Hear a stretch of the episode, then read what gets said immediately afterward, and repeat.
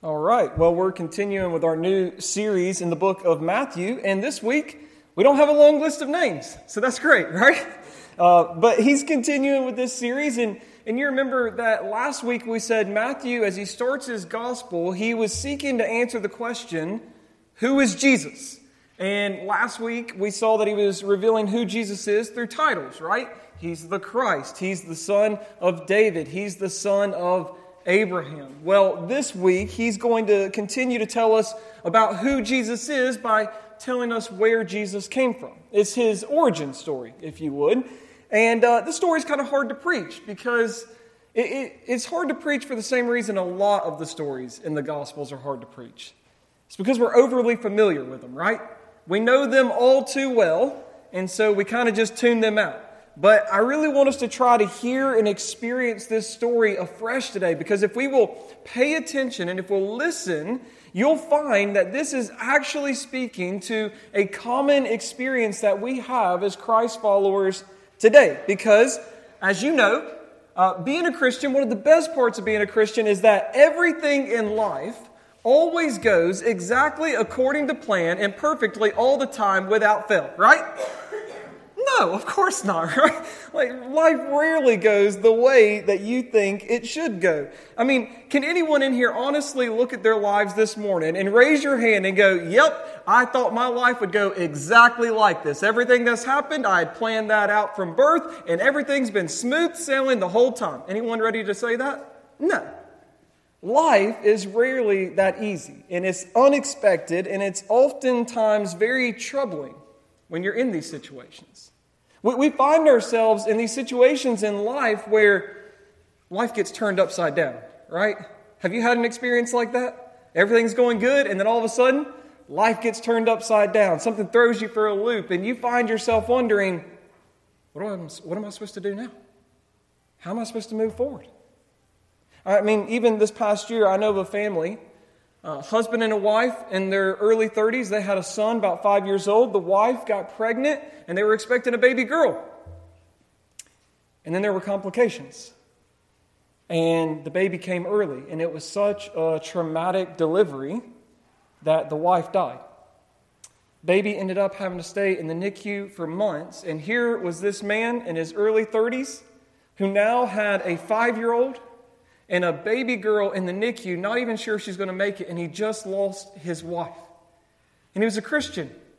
And he was crying out in that moment, saying, God, it's not supposed to be like this. This is not the way this is supposed to happen. I'm not supposed to be left alone with two kids and no wife. How can I be what my children need me to be when I'm mourning the loss of my wife? He was crying out to God, saying, what am I supposed to do now? How am I even supposed to move forward? Well, my question to you, church have you been in a situation kind of like that in your life? A, a, situation where you find yourself asking those same questions, where you're calling out to God saying, It's not supposed to be like this, God. I had my life mapped out, I had it planned out, and this is not how I had planned it. What am I supposed to do now? How am I supposed to even move forward in life? Well, I wonder if you realize that those are the exact same thoughts that Joseph is battling in this well known passage that we think we know so well. Those are the exact things that he's battling because Joseph's life was going great. It was going exactly according to plan until it wasn't. He finds himself right in the middle of God's will, and let's just be honest, that's a pretty terrifying place to be sometimes, is it not? You find yourself right in the middle of God's will, it is sometimes very scary. And what is it that turned Joseph's life upside down? It was the presence of a person he didn't expect, a baby that he knows he did not help produce. When Jesus became present in the life of Joseph, Joseph's life would never and could never be the same again. And the same is true for us today, church. When we find ourselves in those times when things are not going as we expected them to go, when we find ourselves in those times where we're calling out to God saying, It's not supposed to be like this. God, I didn't plan on this happening. What am I supposed to do now? How am I supposed to move forward? I want us to remember this passage because this is what God is saying to us today. The, the presence of Jesus in our lives enables us to live faithful lives for God in an uncertain and troubling world. The presence of God, or of Jesus in our lives, enables us to live faithful lives for God in an uncertain and troubling world. It's all about the presence of Jesus, right? But then the question becomes okay, Pastor, but, but how?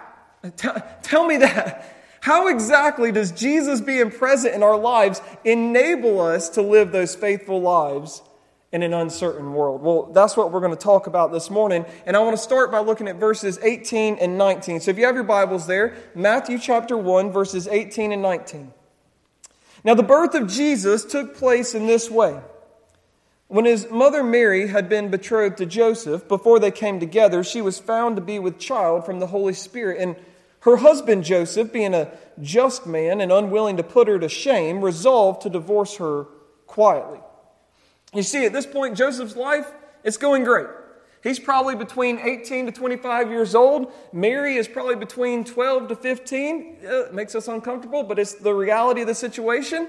Joseph had a good job. He was a carpenter. He had a, a, good job. He could support himself. He could support his family. And the best part about Joseph's life, he had a betrothed, Mary, the love of his life. And, and I know we don't use that word betrothal too often these days, uh, so it's kind of hard to understand, but betrothal was the nearest step to marriage in these days. It came after engagement. Betrothal lasted about one year, and during this time, the man and the woman did not live together. They did not sleep together, but it was so close to marriage that they were actually known as husband and wife, which is why, if you notice in our passage, Mary is referred to as the wife of Joseph, and Joseph is referred to as the husband of Mary.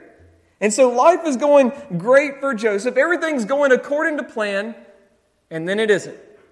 In the book of Luke, we read that Mary goes away to visit her relative Elizabeth for a few months. And Joseph, he's waiting on her to get back. He's anxious. He's ready to see her again. She's finally coming home, and he is as excited as he can be. His betrothed is coming home, smiles on his face, and then he sees it. And it becomes very apparent that she is with child, and he knows that it's not his. In that instant, his whole life is turned upside down. He sees his betrothed and she's pregnant. Now, let me just ask you this, church. If you're Joseph in this situation, how are you feeling right now? Pretty good? No. If you're Joseph in this situation, you are absolutely devastated. You are crushed. Your whole life has been turned upside down because the thought that comes to your mind as you see her is, she's betrayed me. How could she do that? She went away for a few months. She must have had some sort of fling. She got pregnant. She comes back. She's betrayed me. What did I do to deserve this? I've only just loved her. I've given her everything. How could she do this to me? Don't, don't take this for granted. Don't, don't just overlook this. Joseph is battling a crisis in his life in this moment, and he's asking himself, What do I do now? How do I move forward in a life like this? And he has to make a decision. So I want you to notice what he says in verse 19 or, or what's said about him. It says that her husband Joseph, being a, a just man and unwilling to put her to shame, resolved to divorce her quietly. In that one verse, we learn a lot about Joseph's character, don't we? Uh, I read this and I see that Joseph is a better man than I am. because in this culture, it, it was actually illegal if, if you were in a betrothal period, if the woman committed adultery, if she had an affair, that it was uh, required by Jewish and Roman law, the man had to divorce her. He didn't have an option. Even if he loved her so much that he wanted to give her a second chance, he couldn't. It was illegal. He had to divorce her.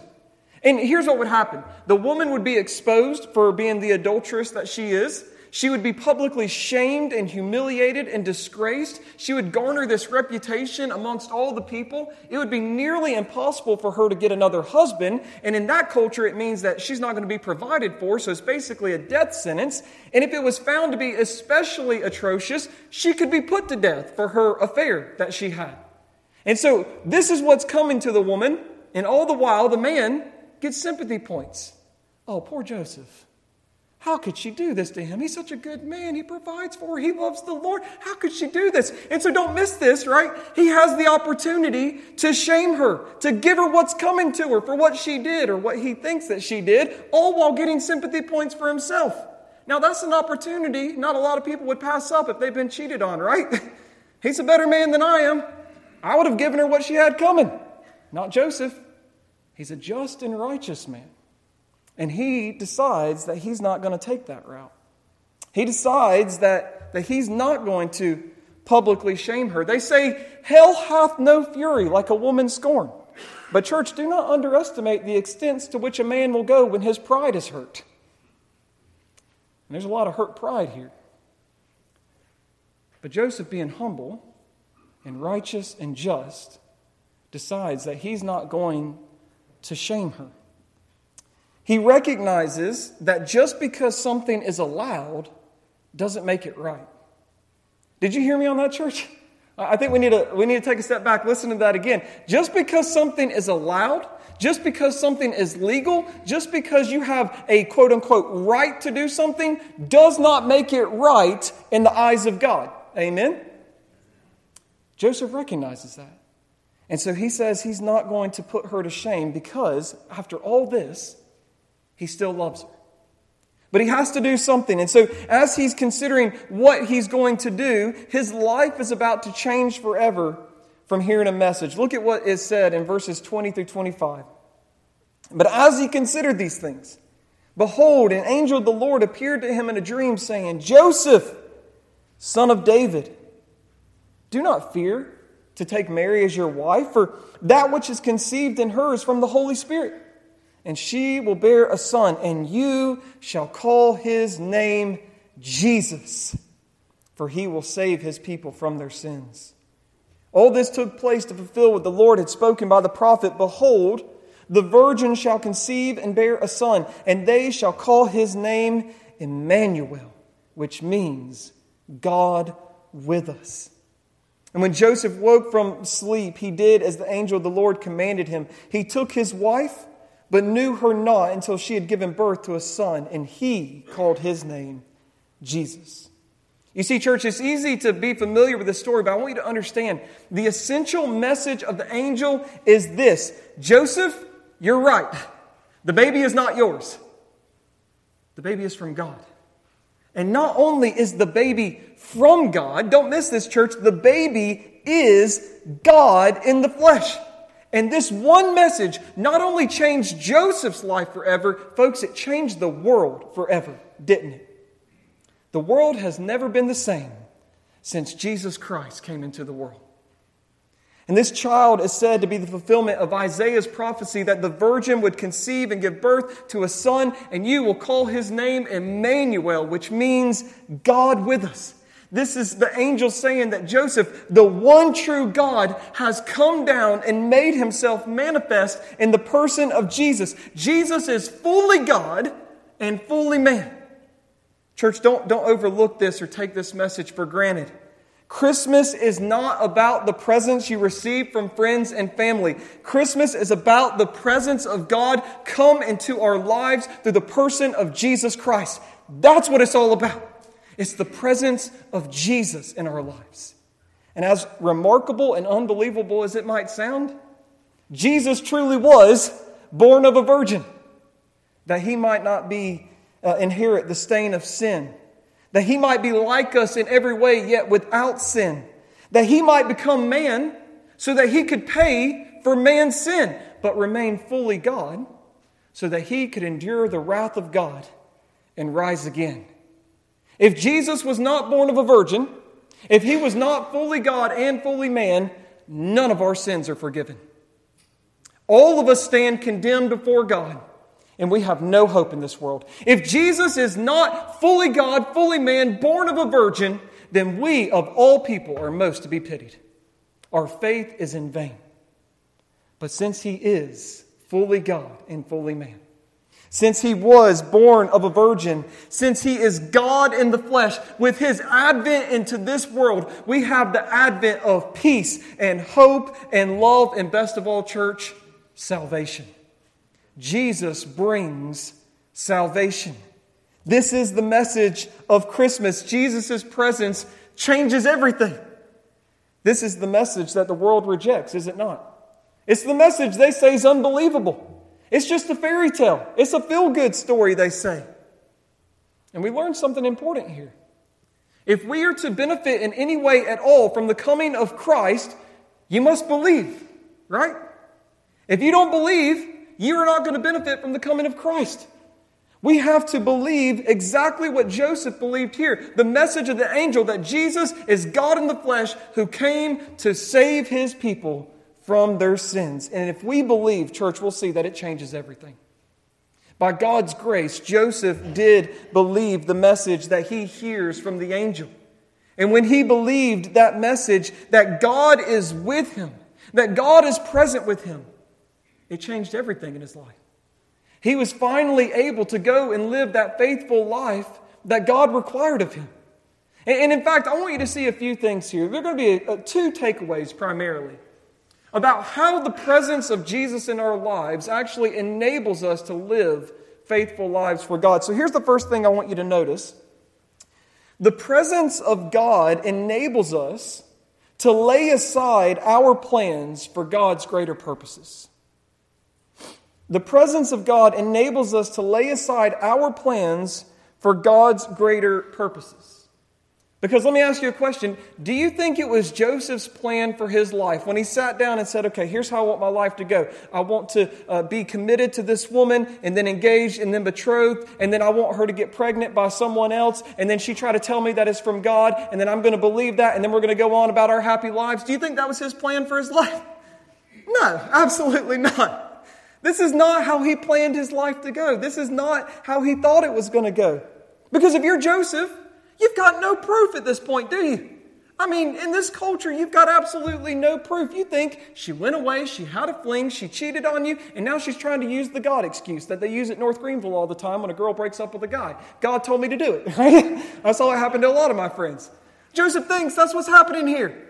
She's just using the God excuse. And it's not until the angel appears and repeats the same message to him that he realizes she's telling the truth that she is actually pregnant, that the baby is from God Himself. And don't miss this, church. This is the best thing that he realized that God was up to something in the lives of Mary and Joseph far greater and far bigger than either one of them ever imagined, right? He realizes when he hears this message, God's up to something big here.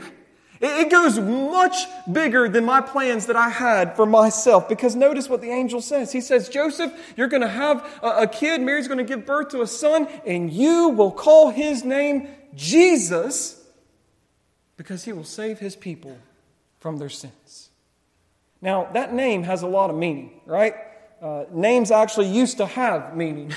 uh, People don't really put a lot of thought into what they name their kids today, though, unfortunately, right? Like, uh, you just name your kid whatever sounds cool or whatever letters you think will look cool together, or, or you name them something ridiculous like Absidy. We've seen that before, eh, which is literally just A, B, C, D. We've seen it, trust me. So, people name their kids all sorts of crazy things. They don't really have meaning anymore, but in this culture, names had meaning.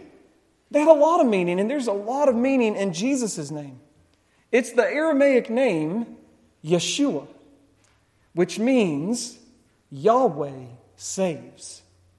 Now, don't miss how significant this is because when I have Jehovah's Witnesses come to my door, this is one of the first verses I take them to, Matthew 121, because it shows the divinity of Jesus. Notice what's happening here. The angel says you're going to name the baby boy Jesus, which means Yahweh saves. Because why, church? Because he, who's the he referring to?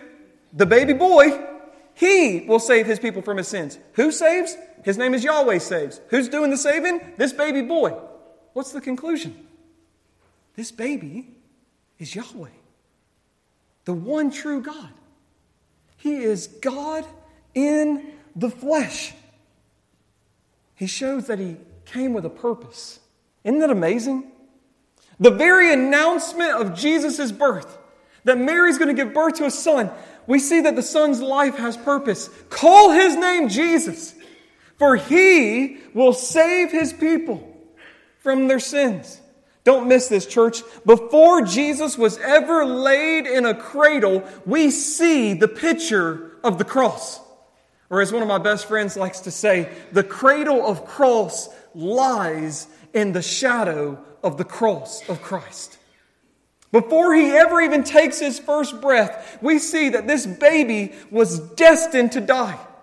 We see from the very moment of the announcement of his birth that his life was always destined for the cross. His life was on a trajectory that ended with the cross. Call his name Jesus, for he will save his people from their sins.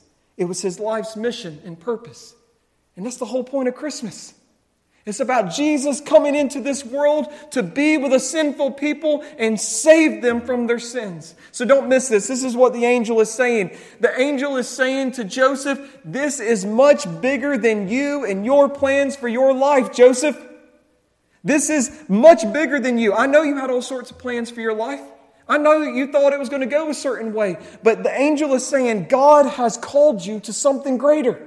God's called you to be part of something greater. God has called you to be the earthly father of the Messiah, God in the flesh, who will save his people from his sins. And when Joseph hears that message, that Jesus is Emmanuel, that God is with him, and that God is doing something big, Joseph willingly lays aside all of the plans he had for his life in order to embrace God's greater purposes. You see, folks, he's choosing to believe God. He's choosing to adopt Jesus as his own firstborn son. And by being the one to name Jesus in this culture, Joseph is officially declaring Jesus to be his own son. He's passing along all the rights of the firstborn son to Jesus. He's transferring and bestowing on Jesus the lineage of David so that Jesus can be called the son of David. He is holding nothing back for another son later. He's holding nothing back for another child. He is all in on Jesus. He says, God, I'm laying it all aside. All my plans, everything I thought my life was going to be, all the things I thought I was going to do, anything you might provide for me after Jesus, I'm throwing it all the way and I'm putting everything I have on Jesus. I'm all in. He willingly sets aside his plans for God's greater purposes. Now listen, I know that that's an easy enough message to understand. Anybody confused by that? No, didn't think so. Okay? It's an easy enough message to understand and appreciate, right? When it's Joseph doing it. when it's Joseph being the one to lay aside his plans for his life to embrace God's greater purposes, we commend him.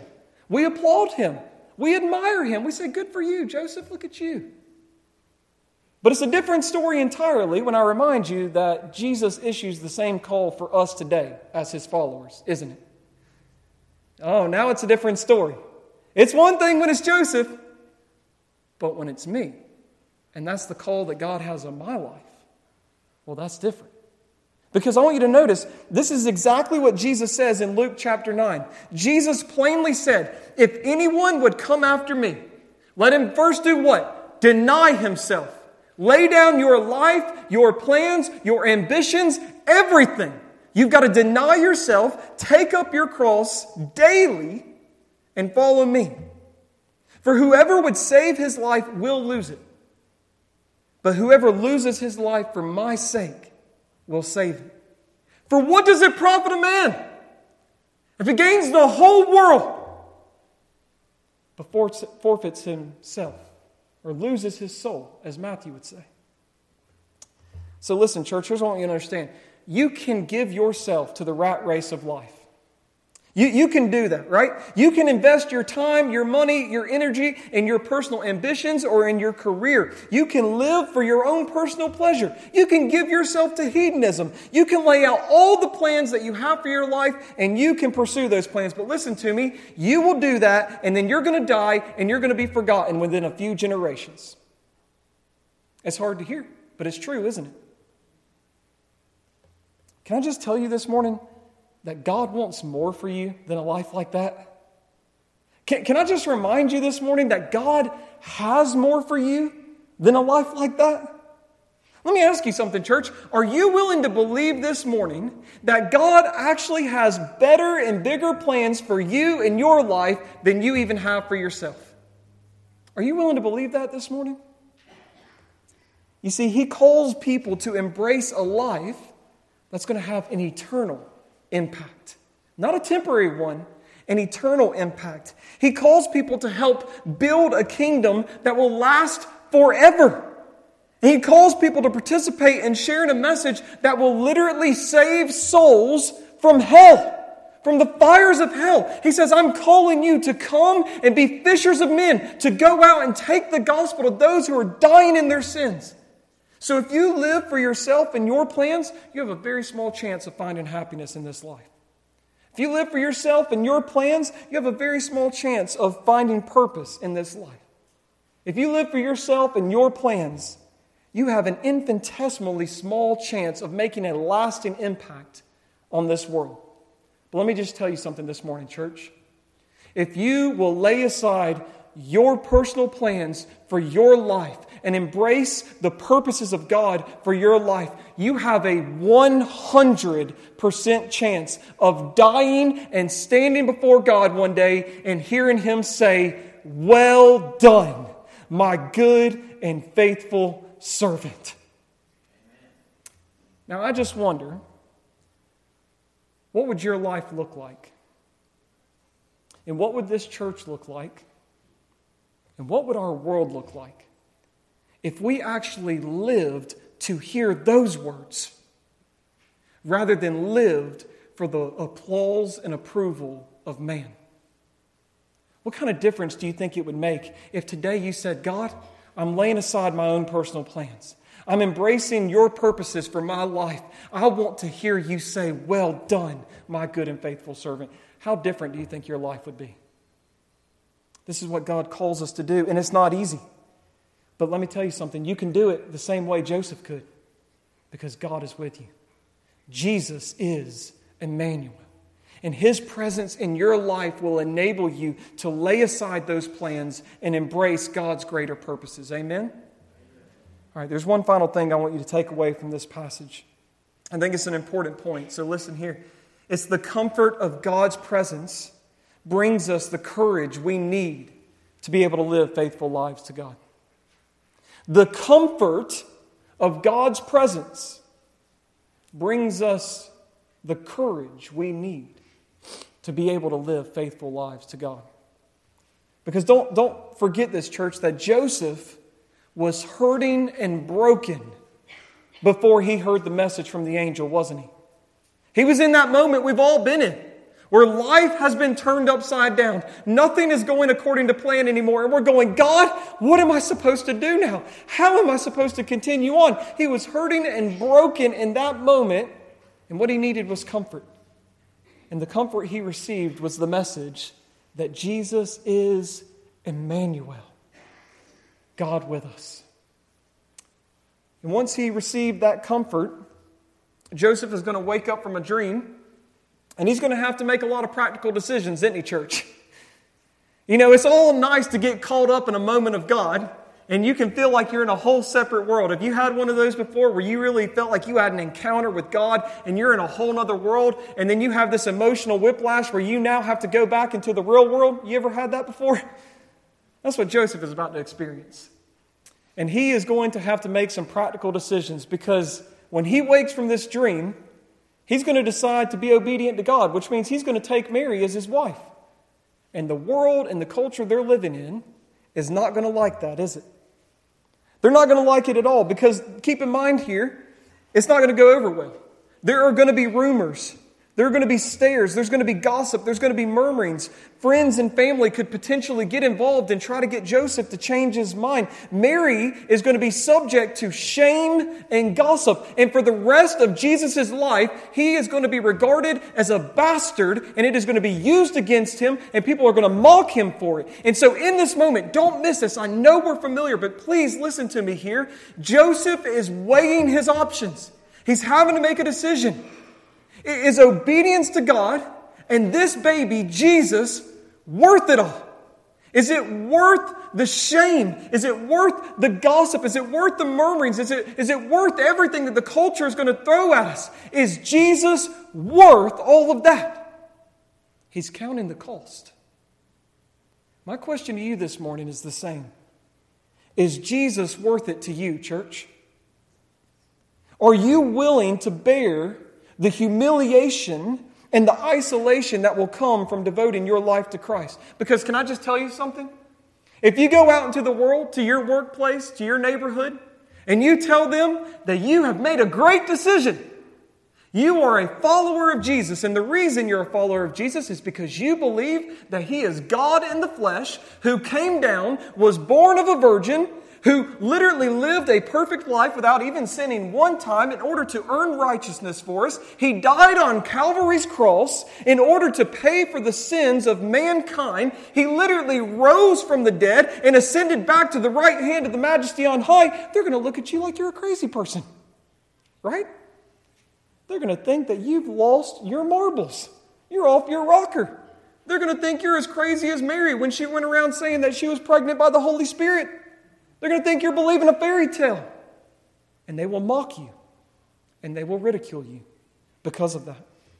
When you don't do the things that your friends and family and coworkers do, when you don't joke how they joke, when you don't spend your money how they spend their money, when you don't prioritize the things they prioritize or participate in the things they participate in, and you tell them the reason that you don't do it is because you're a follower of Jesus, they are going to isolate you. You could lose friends, you could lose family members, you could be isolated by coworkers, you could be ridiculed by the world, you could be humiliated by the culture, all for choosing to welcome Jesus into your life today and follow him. My question is is he worth it to you, church? Are you prepared to face and bear all of that for the sake of Christ? Because that's what Jesus says we should, we should expect. If they called the master of the house Beelzebul, how much more should we expect? Or maybe you hear that and you go, Well, Pastor, look, I want to go to heaven, but none of that sounds fun. I get it. The Bible never says, Hey, guess what? Follow Jesus, it's going to be fun. right? It doesn't say that. You might be saying, Pastor, I, I want to do that, but, but I don't know how I can. How on earth Am I going to be able to face that? How on earth am I going to be able to endure that and to bear that and face that humiliation and rejection? I would tell you it's the same way Joseph figured out he could. It's by Jesus being present in your life. Because Jesus is Emmanuel, God with us, we can face that, can't we, church? All it takes is Jesus being with us, and we get that comfort and that courage that we need in order to face this world. I remember uh, uh, it was probably about a month ago now. Uh, Judah was calling out at night, didn't want to sleep by himself, and uh, wanted daddy to lay down on the floor and sleep next to him all night. Not going to happen. Second Opinions 318 says the dad doesn't have to do that. So, but uh, I don't remember what it was that he didn't want to go to sleep by himself. He was afraid of something. He was literally just saying he was afraid, wouldn't tell me what it was, but he didn't want to sleep by himself, wanted me to sleep there on the floor all night. And I told him, no, it's not going to happen. But I said, listen, buddy, here's what I want you to understand. There's nothing in your room at all that's going to get you. And there is nothing in this house that's going to get you.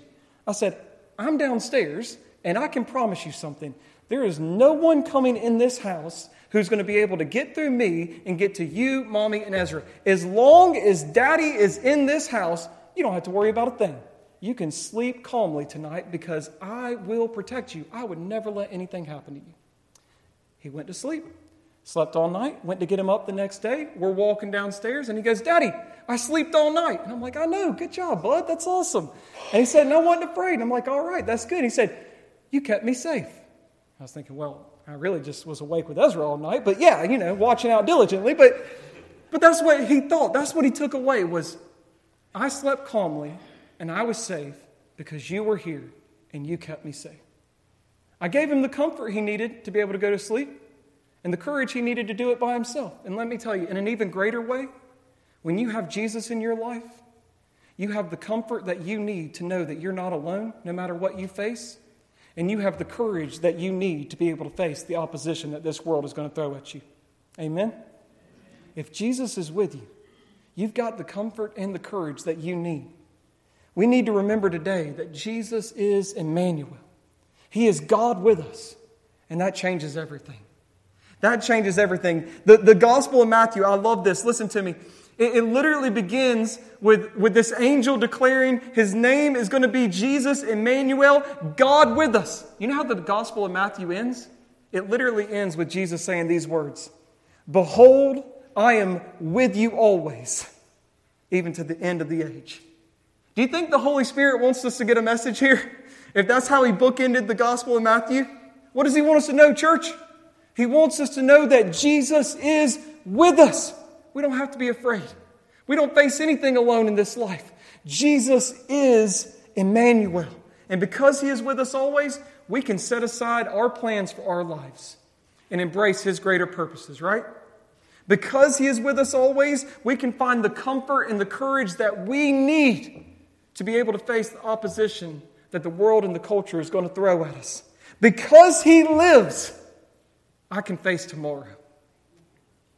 You see, what we need as a church and what we need today in our lives and what this world desperately needs right now in this Christmas season is not presents from a store, it's the presence from above.